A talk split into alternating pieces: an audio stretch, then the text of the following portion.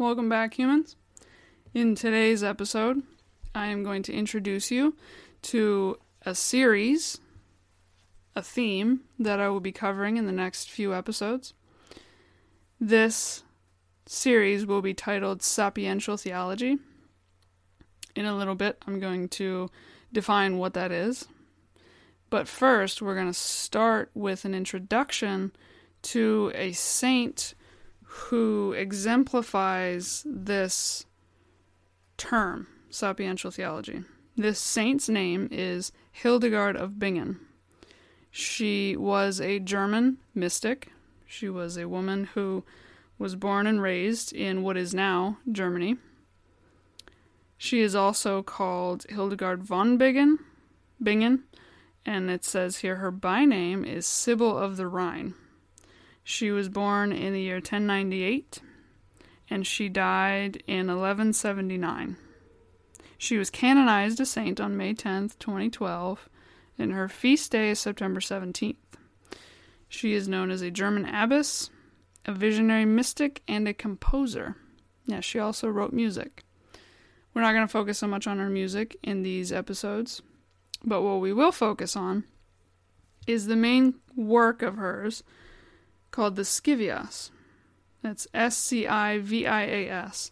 The Scivias is a compilation of 26 visions that Hildegard had. These visions are says here on this Britannica.com, they are prophetic and apocalyptic in form, and in their treatment of such topics as the church, the relationship between God and humanity, and redemption. Interesting, this is coming from something that's not necessarily Catholic, but yet is still accurate on this. So, to recap, Hildegard of Bingen is a German mystic, and her visions, she had visions, they are recorded in what is known as the Scivias. Now it says here she began having visions as a child and then at the age of 43, she consulted her confessor about these visions. The confessor then went to the archbishop, and a committee of theologians was then gathered together to confirm the authenticity of these visions. And after that was done, a monk was appointed to help her to record them, to write them down. So after all of that process, all of this stuff was written down, all these visions she had were written down, and it's called the Scivias, Again, that's S C I V I A S. Why am I talking about Hildegard of Bingen and her Scivias on this podcast, where I have already said that Catherine of Siena is our patron?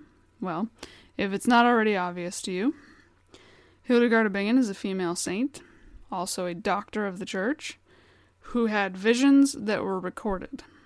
Visions that explain aspects of the Catholic Church. Catherine of Siena, also a female saint and doctor of the church, had a dialogue with God. She went into ecstasy and spoke to God, and everything that she conversed with God about was written down. Not exactly the same Hildegard of Bingen, but very similar. So, therefore, I found it appropriate Furthermore, when I was in college, I actually wrote an essay on Hildegard of Bingen and her Scivias. This essay I titled Sapiential Theology in the Visions of St. Hildegard of Bingen. So now is the appropriate time for me to introduce you to what exactly is th- sapiential theology. Well, the word sapientia means wisdom in Latin. And so sapiential theology means the theology of wisdom. What does theology mean? Theology means the study of God. It's a Greek word, it means the study of God. Sapientia is a Latin word, it means wisdom. You put the two together, you get the study of God in wisdom. Or you could also say the study of God's wisdom. It's another way to word it. So let me read for you the introduction to my essay. It says, While more attention is given to her musical and medical endeavors and the fact of her being a woman and having prophetic style visions, Hildegard of Bingen also speaks a good deal about wisdom. In fact, wisdom, words of wisdom, and the book of wisdom are mentioned and are referenced at least seven times in the Scivias, the record of her visions. Of particular note is wisdom's appearance as a woman, God's female co worker. Moreover, the study of or focus on the wisdom of God, sapientia, is often referred to as sapiential theology. And while sapiential theology has no easy definition due to the many and varied ways it has been expressed throughout the centuries, Hildegard's version does display some distinct characteristics.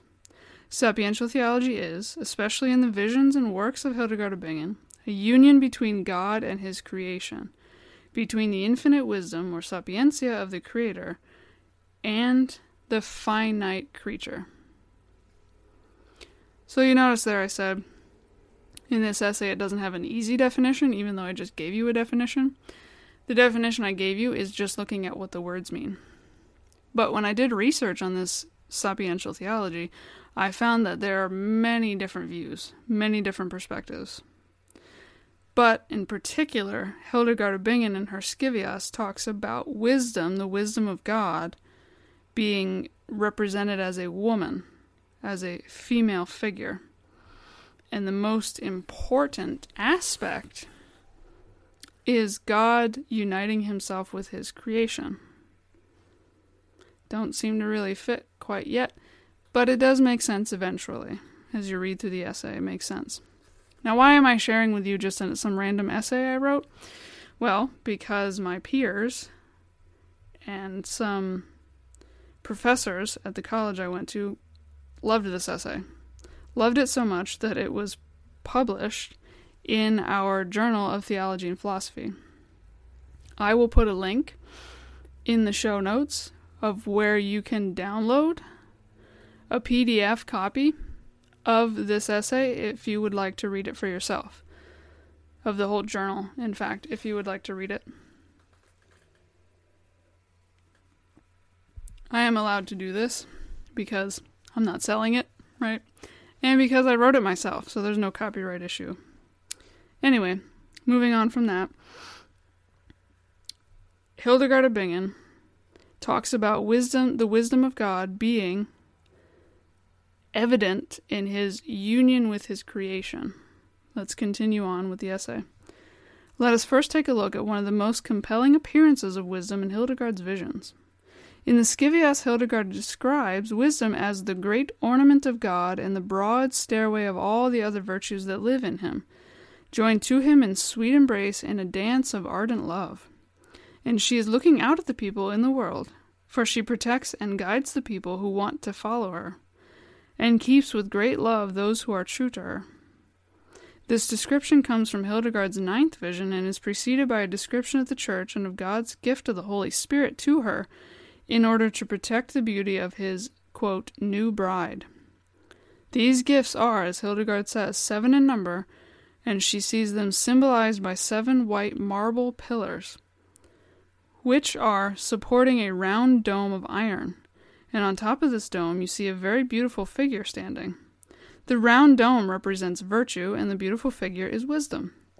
Hildegard then says that the reason the figure stands on top of the dome is because this virtue was in the Most High Father before all creatures, giving counsel in the formation of all the creatures made in heaven and earth. In other words, wisdom is the first and most important of all the virtues.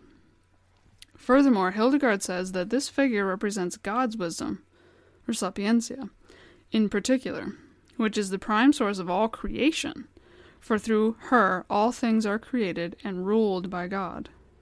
A legitimate question then arises what does all this mean? Well, for this writer, for me, it lays a sort of foundation for God's infinite wisdom being united to his finite creation.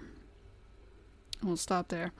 And we see in Hildegard's vision that there's an ornament on a broad stairway. And this ornament is you joined to God in a sweet embrace, a dance of ardent love. And she looks out at God. She looks out at God, at people, not at God. She's in an embrace with God and she looks out at the people of the world.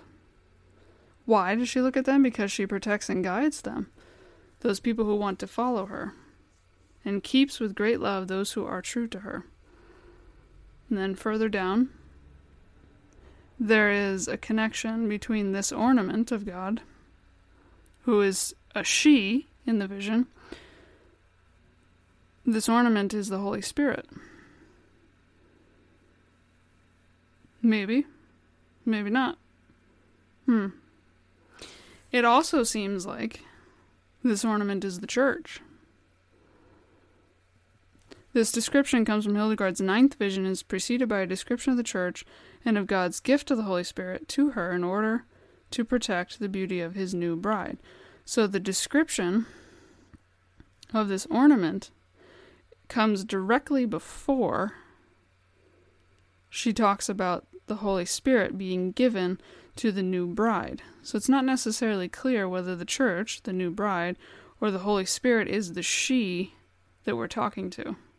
Why is that not necessarily clear? Well, because they're joined to God in a sweet embrace, a dance of ardent love. They're so closely connected to each other that we don't know where one stops and the other begins. They're so intertwined that they seem like they're one and the same thing. The Holy Spirit is so joined to the church that they seem like they're one and the same thing. And they're so joined in an embrace with God that it's ardent love we see.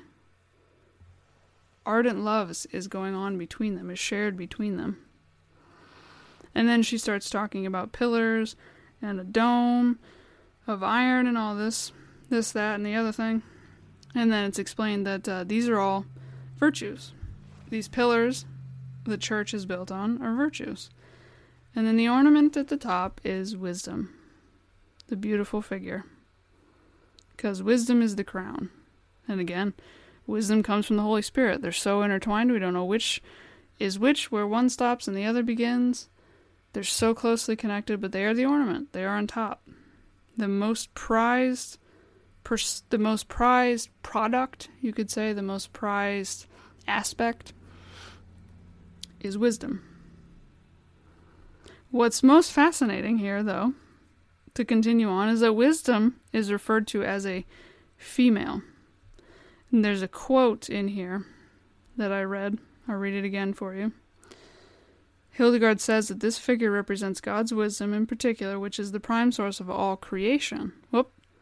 It's not just the prime virtue, but also the prime source of all creation. Quote, For through her all things are created and ruled by God. Where does that quote come from? Hmm. I do believe that quote is from Scripture. Yeah. I have it quoted here as coming from the Scivias, but I do believe that's from Scripture. Where is that from Scripture? Hmm, well, let's think back to uh, John's Gospel, the beginning of John's Gospel, where he says, The Word was with God, and the Word was God, and all things came to be through him. And that Word is Jesus. And if you've done any kind of scripture study, you'll know that that, that prologue, that opening of John's Gospel, is a reference to the beginning of Genesis because both of them start with in the beginning. And if you look at the beginning of Genesis, the first chapter, it talks about the spirit, the breath, the wind of God moving across the faceless expanse where there's nothing. So we already see this Spirit, this Holy Spirit, and the Word working together to create all that we know and see. So that's where Hildegard is, is in her vision. What she sees here is, is these aspects of Scripture being blended together into this one statement, where through wisdom all things are created and ruled by God. So let me continue on reading this essay. It says, This is seen in the way Sapientia is unique among medieval allegorical figures because it is the only personification that remained equally compelling and indeed ubiquitous throughout the Middle Ages in both a masculine and a feminine guise. There's a masculine and feminine. The word we know is Jesus, but then the Holy Spirit is sometimes referred to as a feminine guise, under a feminine guise. Let me read further. This is further seen in the tension between the procedures of personification allegory, in which the persona's traits must be consistent with its grammatical gender, and the special demands of Christian theology, in which wisdom, a feminine persona in the Old Testament, was very clearly identified with the masculine Christ. Ah, see? There's what I was talking about earlier. This is found in 1 Corinthians 124 what in the Old Testament was wisdom referred to as a she, as a feminine persona, then in Paul's letter to the Corinthians is identified with Christ, with Jesus, who we know is a man. Now, what exactly does 1 Corinthians 1:24 say? Let's find out. Bear with me for a second. I will find 1 Corinthians 124 and read that for you.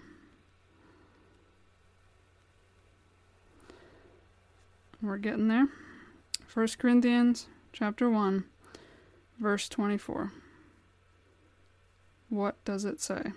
We already know in some sense it connects wisdom with Christ. Let's see. It says, But to those who are called, Jews and Greeks alike, Christ the power of God and the wisdom of God. Hmm.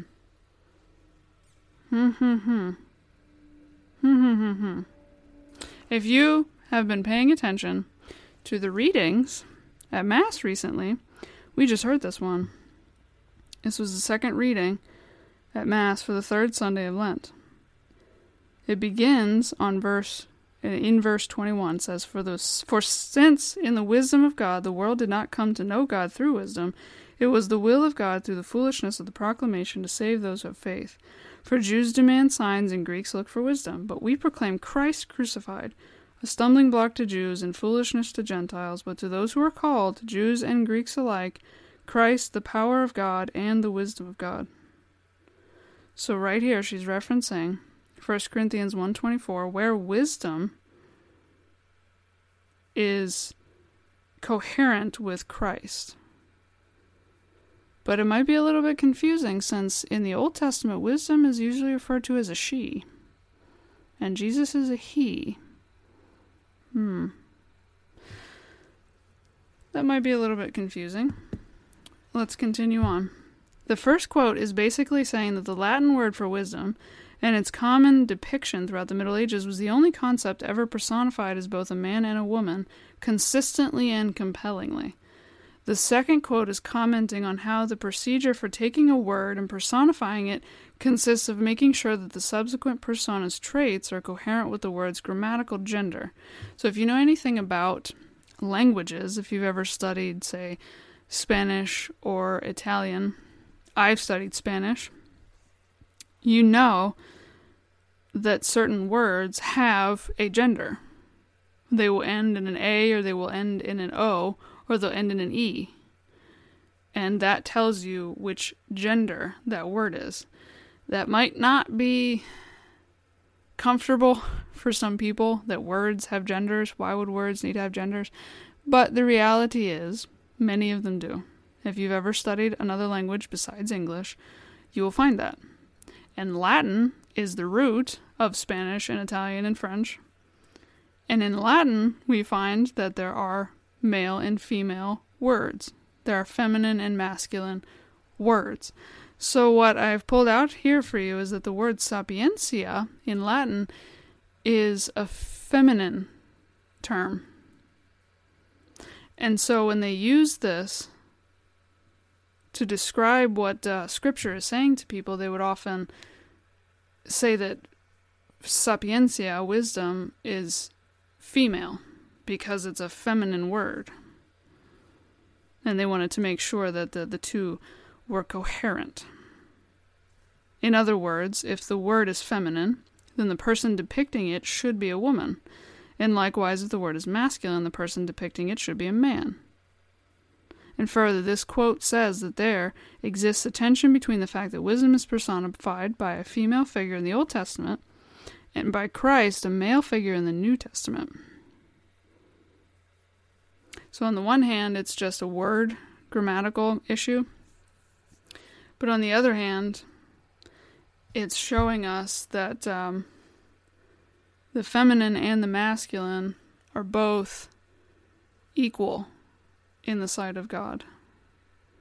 You can pull you can pull that out of the text. They're both equal.